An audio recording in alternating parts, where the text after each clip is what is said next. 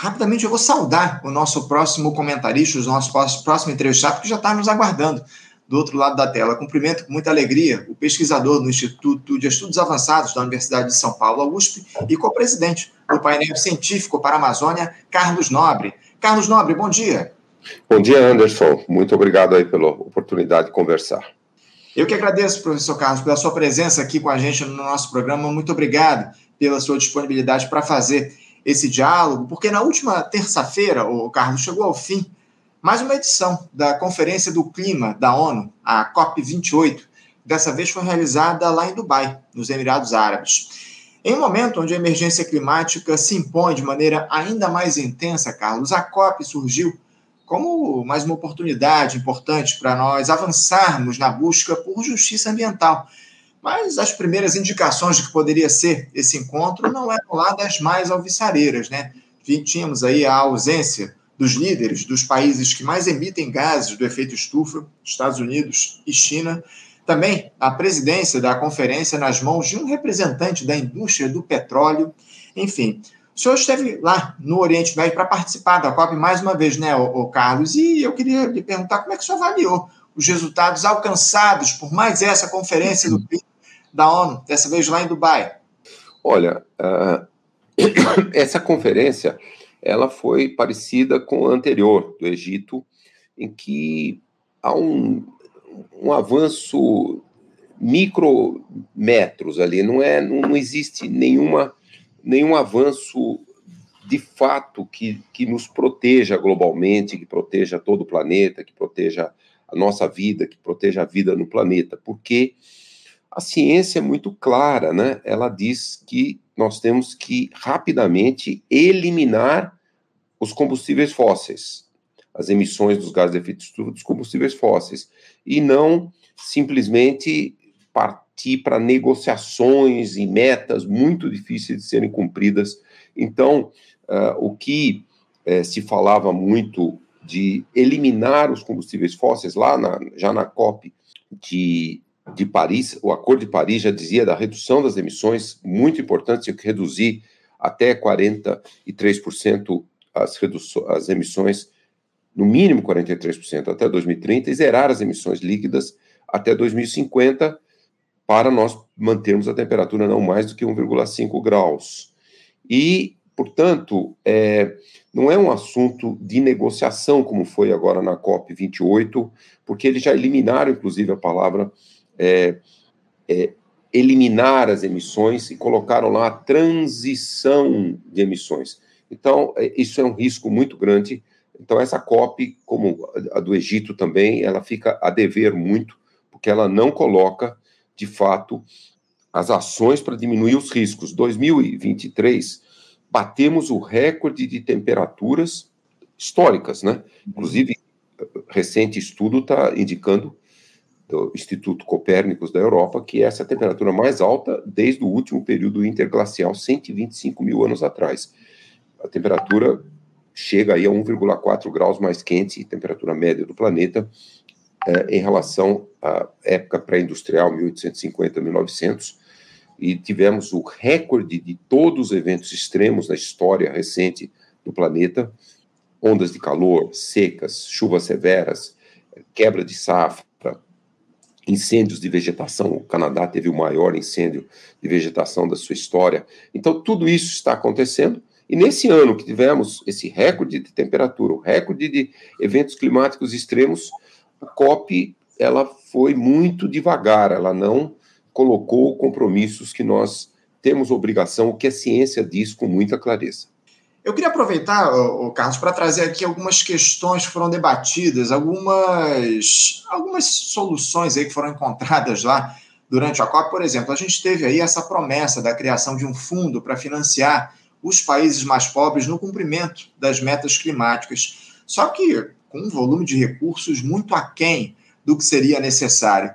Também esse acordo aí no texto final que fala na redução gradativa do uso de combustíveis fósseis para que o mundo alcance a neutralidade de carbono até 2050 e que não se compromete com prazos para eliminar a utilização de fontes de energias sujas. Sem contar que isso já era algo definido, como o senhor muito bem colocou lá, pelo próprio Acordo de Paris. Até que ponto, o, Carlos, a gente pode comemorar, celebrar essas iniciativas definidas pela COP? Até onde a gente pode dizer que tudo isso que foi debatido foram avanços colocados? E outra, como é que o senhor vê a COP liderada, eh, tendo na sua, no seu comando uma figura ligada ao mercado do petróleo, o, o, Carlos? Porque era lá uma liderança de uma empresa árabe lá dos Emirados Árabes do petróleo. Como é que o senhor vê essa figura comandando a Conferência do Clima, que trata justamente uh, de se tentar reduzir a queima de combustíveis fósseis no mundo? Olha, em primeiro lugar, é, realmente desde o início da COP, o presidente da COP, presidente da empresa dos Emirados Árabes de petróleo, ele já fez eh, declarações em 21 de novembro de que a ciência não, não, não ainda não indicava como uh, reduzir totalmente as emissões de combustíveis fósseis, e a ciência diz isso com muita clareza. Depois ele pediu, não desculpas, mas dizer que não foi entendido. E, e também essa COP, Emirados Árabes, e a próxima, 29, Azerbaijão, produtor também de combustíveis fósseis, ela leva, como não era é, impossível prever, que esses países não querem, de fato, uma super rápida eliminação dos combustíveis fósseis. Como eu mencionei, a COP vai numa transição uh, que os países escolhem, transição que os países uh, produtores de combustíveis fósseis escolhem para a redução das emissões. Por isso não foi um grande um grande progresso de fato nesse sentido e também vamos dizer assim, já dá para prever que não será um grande progresso na COP29 no Azerbaijão, eh, como não foi também um, um progresso na COP27 no Egito. A COP27 teve um, um, uma, uma solução muito importante, pela primeira vez, é, ela criou o Fundo de Perdas e Danos. É, por quê? Porque tem mais de um bilhão de habitantes do planeta que é, eles são de países muito pobres, vulneráveis, países que emitem muito pouco, esse mais de um bilhão de habitantes emitem menos de 4% das emissões, e eles são os que mais sofrem. Por mais que os eventos extremos estejam acontecendo em todo o planeta, mas as populações dos países muito ricos, como Europa, Estados Unidos, Japão, Austrália, elas são já muito mais protegidas dos eventos extremos. Não que elas sejam totalmente protegidas, mas muito mais do que, por exemplo, os países da África, sul da Ásia, o Haiti, aqui na América Latina, e muitas populações de todos os países em desenvolvimento. Aqui no Brasil também, nós temos é, mais de 10 milhões de brasileiros que vivem em áreas de muito alto risco de deslizamentos, inundações, eventos extremos que já estão acontecendo. Então, esse mais de um bilhão de habitantes é muito pouco responsável pelo aquecimento global e são os que mais sofrem. Então foi criado o fundo. Todo mundo ficou muito satisfeito, talvez o aspecto mais positivo da COP27 do Egito. E agora, logo na primeira semana dessa COP, começaram a ver os recursos, as doações de países. E terminou a COP com esse número aí não passando de 800 milhões de dólares. Olha, é um valor simbólico, né? Uma coisinha de nada, né? Porque para você proteger essas populações que são as mais vulneráveis e são pouquíssimo responsáveis pelo aquecimento global, nós precisamos de mais de 100 bilhões de dólares por ano. Então, isso também é o mesmo que se fala do, do, do acordo uh, do, do Fundo Verde para Clima, que foi um fundo lá criado lá atrás, em 2010, na, na COP, uma COP, e que até 2020 ele teria que gerar 100 bilhões de dólares por ano dos países ricos, que seriam colocados nos países em desenvolvimento, nos países pobres, tanto para proteger, para fazer as populações se adaptarem às mudanças climáticas que já aconteciam, que iriam acontecer mais ainda, como também fazer os países em desenvolvimento e pobres fazer uma rápida transição para reduzir as suas emissões, principalmente do setor de energia. Esse fundo, até agora, nunca chegou a 100 bilhões de dólares, e já na COP eh, 26 e depois na 27, nessa, os países em desenvolvimento disseram que esse valor não podia ser menos do que 600, 700 bilhões de dólares por ano. Não chegou nem a 100 bilhões. Então, é uma grande deficiência que o mundo dos países ricos está investindo, está colocando muito pouco recurso para fazer com que os países em desenvolvimento rapidamente se protejam do, dos eventos extremos que já estão acontecendo e não entrem nos combustíveis fósseis, não aumentem, não aumentem o uso de combustíveis fósseis, ao contrário, rapidamente caminhem para uh, energias renováveis com poucas emissões. Chama atenção, mas não surpreende, né, professor Carlos, essa irresponsabilidade dos ditos países ricos em relação às nações mais pobres nesse sentido, de oferecer recursos para que eles financiem essas, essa mudança na matriz energética, enfim, para reduzir a, a, emissão de gases do efeito estufa. Agora, eu queria que o senhor falasse um pouco sobre a atuação do Brasil lá na Conferência do Clima da ONU, professor Carlos. E, merece algum destaque, porque a ministra do Meio Ambiente, a Marina Silva, disse que o, o nosso país iria lá até Dubai para cobrar as principais lideranças globais e não para ser cobrado. Uh, o nosso país teve protagonismo aí nessa conferência do clima, Carlos. A gente tem cumprido as metas estabelecidas de redução, especialmente do desmatamento aqui no nosso país, na emissão de gases do efeito estufa. Como é que foi a participação do Brasil nessa COP28, na sua avaliação? Olha, a participação do Brasil foi muito positiva. Foi muito positiva no sentido de que é um dado real. O Brasil reduziu em mais de 50% os desmatamentos da Amazônia reduziu muito as emissões, mais de 250 milhões de toneladas de gás carbônico a menos que 2022. Então, foi um dos países que mais rapidamente, em 2023, reduziu as suas emissões. Felizmente, todos os países amazônicos reduziram o desmatamento, e, portanto, reduziu a emissão de toda a Amazônia pelo desmatamento e degradação, reduziu muito. Então, isso teve um aspecto muito positivo, uh, sem dúvida, o Brasil e países amazônicos puderam mostrar, veja bem, ao contrário dos combustíveis fósseis, que 2023 terá o ano de maiores emissões.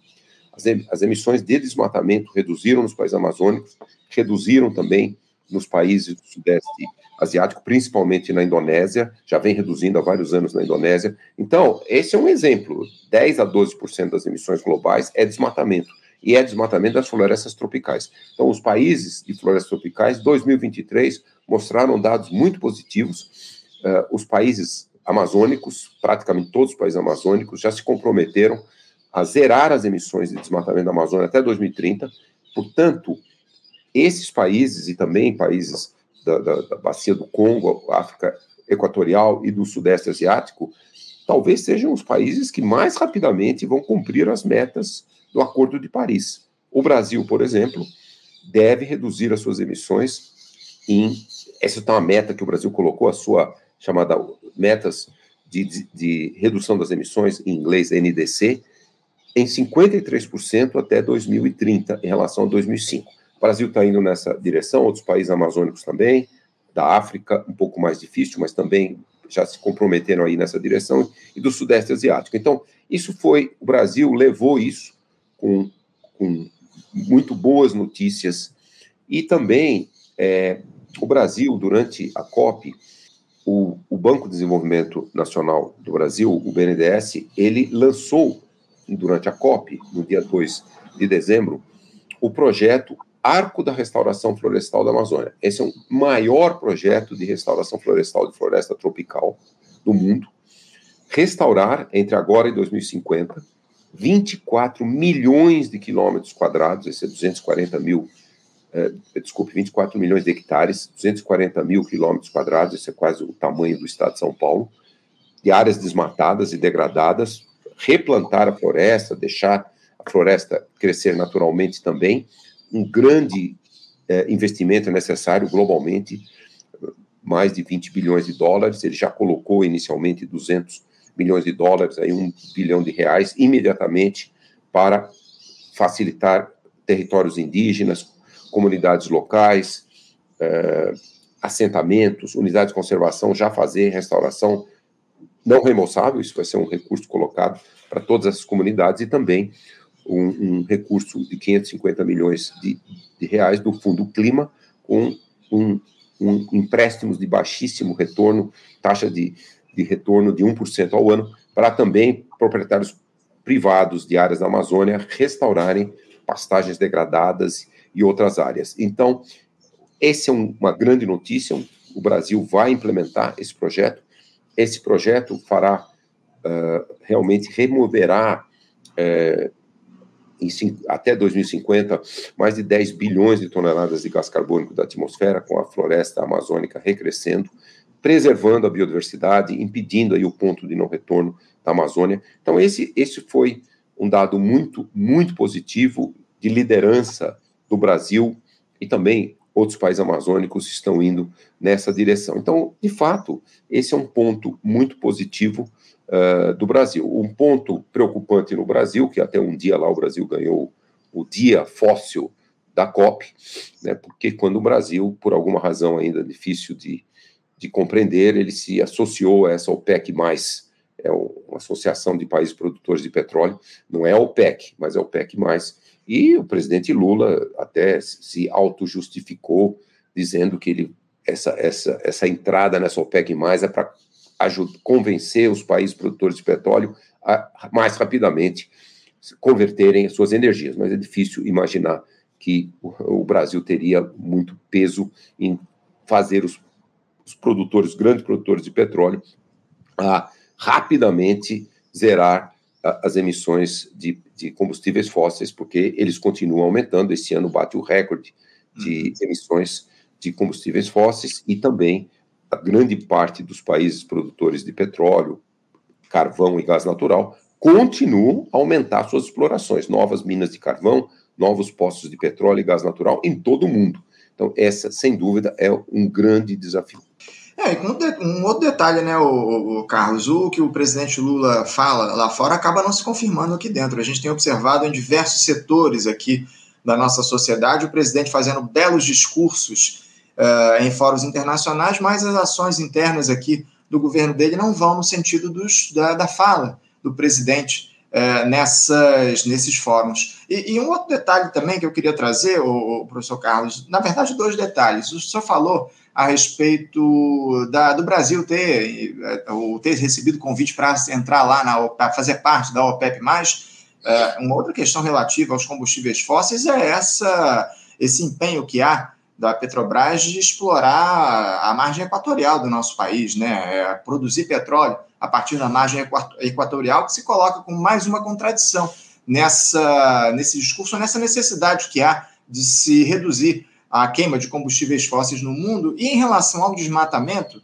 é evidente que é uma ótima notícia essa redução do desmatamento na Amazônia ao longo desse último ano, ainda que o, o, o critério de comparação aí não seja lá dos melhores, porque a gente teve o maior período de desmatamento, é, os recordes de desmatamento durante a gestão do Jair Bolsonaro e a avaliação que se dá é a partir desse último período que a gente teve, a comparação que se dá. E um outro detalhe, porque se na Amazônia houve uma redução do desmatamento, por outro lado, no Cerrado houve e está havendo um aumento crescente lá na, na, na, na queda, lá na derrubada da, da mata, né, da, da, da, vegetação. A gente, eu estou com dados aqui é, que foram divulgados no mês de novembro, houve uma redução de 68% do desmatamento na Amazônia, mas no Cerrado houve um aumento de 238% é, na derrubada lá da vegetação. Eu queria que o senhor falasse um pouco a respeito disso. Se uh, o fato da gente estar tá reduzindo o desmatamento na Amazônia, mas, por outro lado, aumentando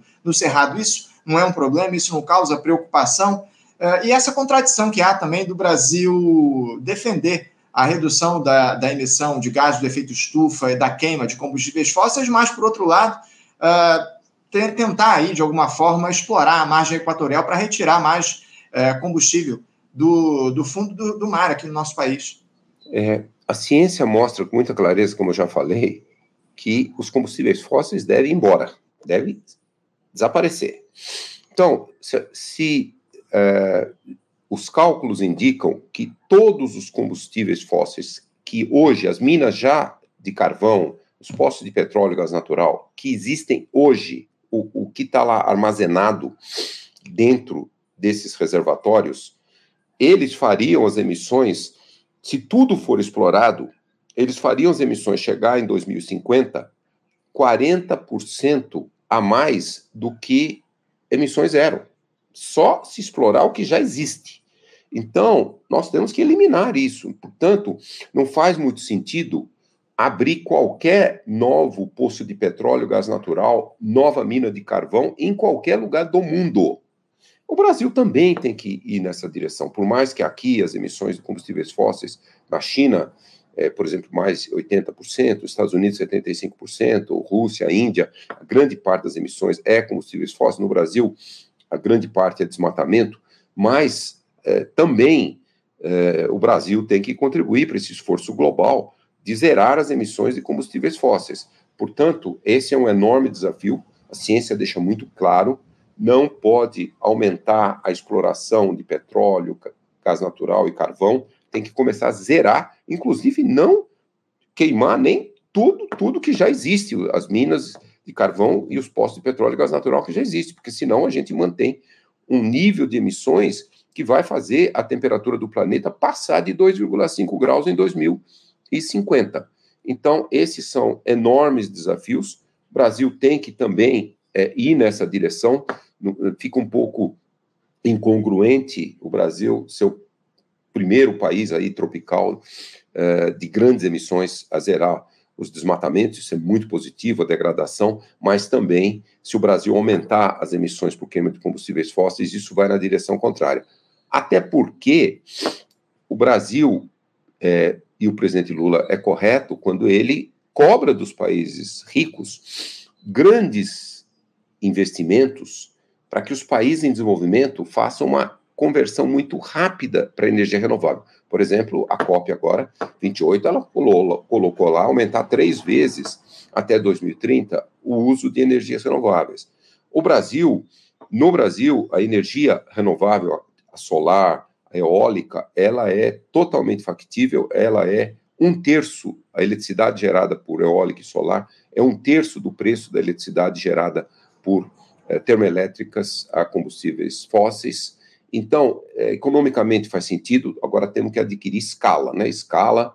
O Brasil também tem as suas linhas de transmissão em todo o Brasil, que facilita muito a implementação das energias renováveis. O Brasil já começa a construir uma grande é, fábrica de, de, hidrogênio verde agora no Ceará, e, e, o enorme potencial do hidrogênio verde também, uh, e tem várias outras formas de energia renováveis que o Brasil tem um grande potencial. Então, e, e, o presidente Lula tem razão quando ele fala que os países ricos têm que colocar muito mais recursos para todos os países em desenvolvimento não caminharem para energia fóssil e nem importarem energia fóssil dentro do, do seu modelo de desenvolvimento econômico, mas que eles implementem muito mais rapidamente, em grande escala, as energias renováveis. Então, eu acho que esse um desafio do Brasil também não seria é, continuar explorando petróleo, gás natural, novos poços, é, na, na, em qualquer lugar, principalmente na, nas zonas costeiras. Eu acho que o Brasil tem que caminhar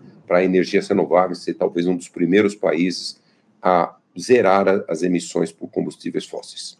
Agora, em relação a isso que eu trouxe, essa redução do desmatamento da Amazônia, mas, por outro lado, uma ampliação da derrubada da vegetação lá no Cerrado. Como é que o senhor vê essa questão, o, o Carlos? Essa é uma questão é, que tem muito a ver.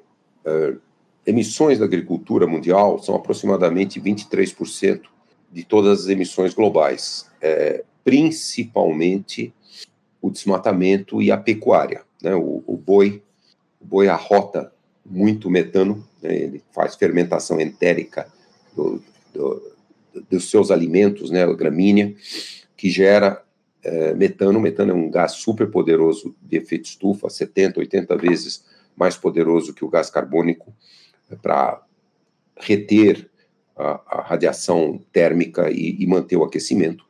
Então, é, esse é um desafio também muito importante, por mais que 70% das emissões sejam queima de combustíveis fósseis, mas tem esse outro setor muito grande, e no Brasil muito mais, é, desmatamento 50% e emissões da agricultura 25%, no último levantamento em 2022 das, da, do, das emissões brasileiras. Então, é, já está mais que demonstrado que a, a agricultura regenerativa, a pecuária regenerativa, elas são sistemas de produção agrícola e, e de pecuária que são muito mais produtivos, são muito e emitem muito menos. Já há estudos e até experimentos em algumas fazendas pecuárias com emissões quase zero, zero. A compensação da emissão do, do, do boi, do arroto de metano do boi, é compensado com fazendo que o solo ali da pastagem vá absorvendo muito carbono, vai aumentando a quantidade de carbono do solo, das raízes ali, das gramíneas, vão ficando ali. Então, isso tudo já tem estudos e até uh, fazendas pecuárias, ainda em pequena escala, uh, que vão nessa direção. Essa é uma agricultura e uma pecuária mais produtiva, mais lucrativa e com baixas emissões, chamada agricultura agropecuária de baixo carbono. O grande desafio do Brasil é a escala. Como você mencionou, esse ano já mais de 11 mil quilômetros quadrados desmatados da, do, da savana tropical, do, do cerrado, para expansão principalmente de pecuária e soja. Então, é esse um grande desafio. Nós temos que caminhar muito rapidamente para a agricultura e para a pecuária regenerativas, que fazem todo sentido ambiental, mas também econômico, uh, no sentido de serem mais produtivas e mais lucrativas. Uhum. Como dar escala? É aí grandes investimentos, vamos dizer assim, o, lá em 2010, o, o Congresso aprovou o plano de agricultura de baixo carbono, o plano ABC, mas aquilo, em 13 anos, por exemplo, ele só fez com que 10% das fazendas pecuárias do Brasil entrassem no, nesse plano de agricultura de baixo carbono, da pecuária de baixo carbono, só 10%. Né?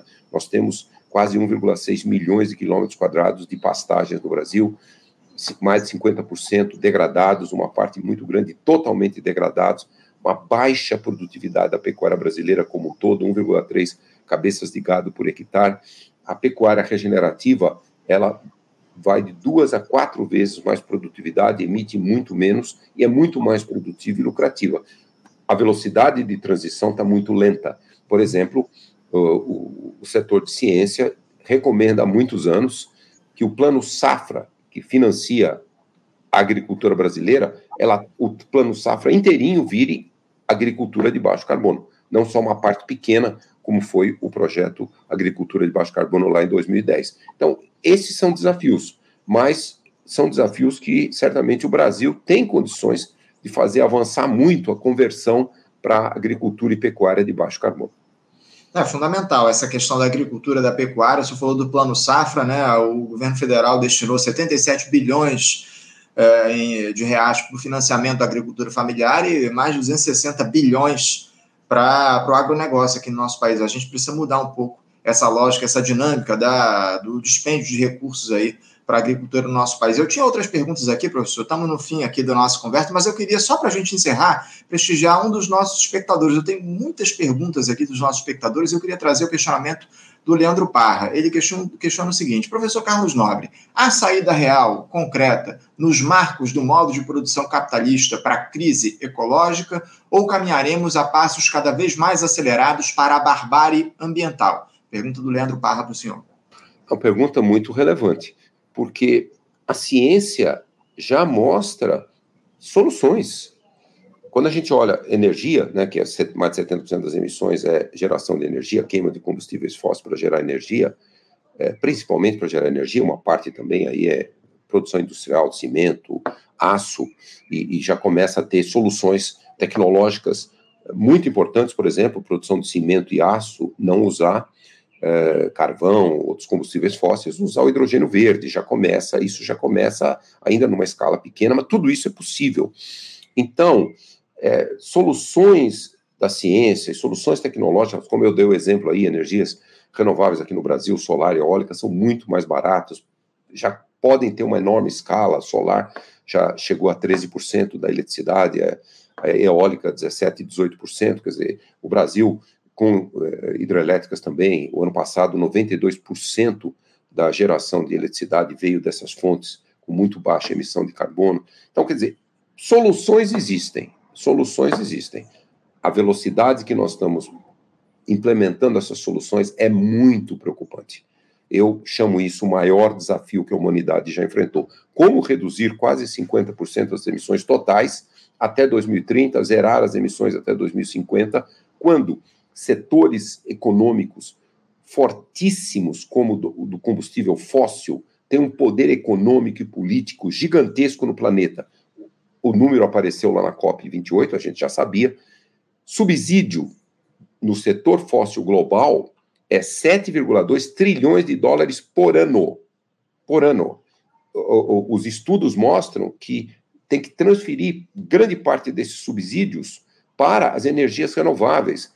3, 4 trilhões de dólares por ano para as energias renováveis faria com que as energias renováveis rapidamente substituíssem a, a fóssil, mas isso não acontece. Então, é um enorme desafio. Se a gente caminhar nessa direção de manter as emissões altas ou chegando, não reduzindo até 2030, as NDCs globais, elas mostram aí não reduzir até 2030. E isso vai fazer o planeta aquecer 2,4, 2,6 e pode chegar até 3 graus até 2050 se nós começarmos a perder o carbono armazenado na natureza por exemplo, nos solos congelados da Sibéria, do Canadá, do Alasca, o chamado permafrost, tem uma gigantesca quantidade de carbono e metano lá, congelado há milhões e milhões de anos, já começa a descongelar e perder. Nós podemos passar do ponto de não retorno da Amazônia. Se nós passarmos esse ponto de não retorno, em 30, 50 anos, a Amazônia joga 250 bilhões de toneladas de gás carbônico na atmosfera. Então, esse é um enorme risco. Há soluções para vencê-lo? Há a velocidade que nós estamos implementando as soluções é totalmente lenta. Nós precisamos mudar muito isso. Maior desafio que nós já enfrentamos de agora até 2030. É isso. Carlos Nobre, quero agradecer demais a sua presença, a sua participação com a gente aqui no programa de hoje, mais uma vez, importantes alertas que o senhor faz aqui para a gente e nós esperamos aí que as próximas conferências do clima da ONU tragam alternativas e tragam soluções, acima de tudo, para que a gente consiga avançar no sentido de reduzir a emissão de gás do efeito estufa e, enfim, atingir as metas que já foram estabelecidas aí para a redução da temperatura global ao longo dos próximos anos. Mais uma vez, muito obrigado pela sua participação. Desejo ao senhor um, um bom dia de trabalho e boas festas também, que a gente tenha 2024 melhores notícias para trazer aqui para os nossos espectadores. Carlos. Muito obrigado, Anderson. Sim, bom Natal, boa entrada de ano para todos e vamos fazer o Brasil ser o primeiro país de grandes emissões a zerar as emissões. É isso. Um abraço, Carlos. Até a próxima. Conversamos aqui com Carlos Nobre. Carlos Nobre, que é pesquisador do Instituto de Estudos Avançados da Universidade de São Paulo, Augusto, e co-presidente do painel científico para a Amazônia, uma das principais lideranças do mundo no que diz respeito a esse diálogo sobre mudanças climáticas, enfim, sobre uh, desmatamento é uma grande. A gente conversou, inclusive, no ano passado com o professor Carlos Nobre, durante a COP 27, 27. Ele estava lá no Egito, inclusive, estava lá, conversou com a gente ao vivo do Egito, estava almoçando, parou lá o almoço dele para conversar com a gente aqui no Faixa Livre. Ele sempre contribui com esse diálogo importante a respeito da necessidade que há de se reduzir a emissão de gases de efeito estufa no mundo. Né? Essa é uma urgência que se coloca e ele sempre está aqui disposto a fazer esse diálogo com a gente no Faixa Livre. Você, ouvinte do Faixa Livre, pode ajudar a mantê-lo no ar. Faça sua contribuição diretamente na conta do Banco Itaú, agência 6157, conta corrente 99360, dígito 8. Esta conta encontra-se em nome do Sindicato dos Professores do Município do Rio de Janeiro e região, o Simpro Rio, uma das nossas entidades patrocinadoras, mas seus recursos são destinados exclusivamente para o financiamento do nosso programa. Você pode fazer sua doação de qualquer valor, utilizando também a nossa chave Pix, que é ouvinte@programafaixalivre.com.br. Sua contribuição é fundamental para a manutenção desta trincheira progressista no ar.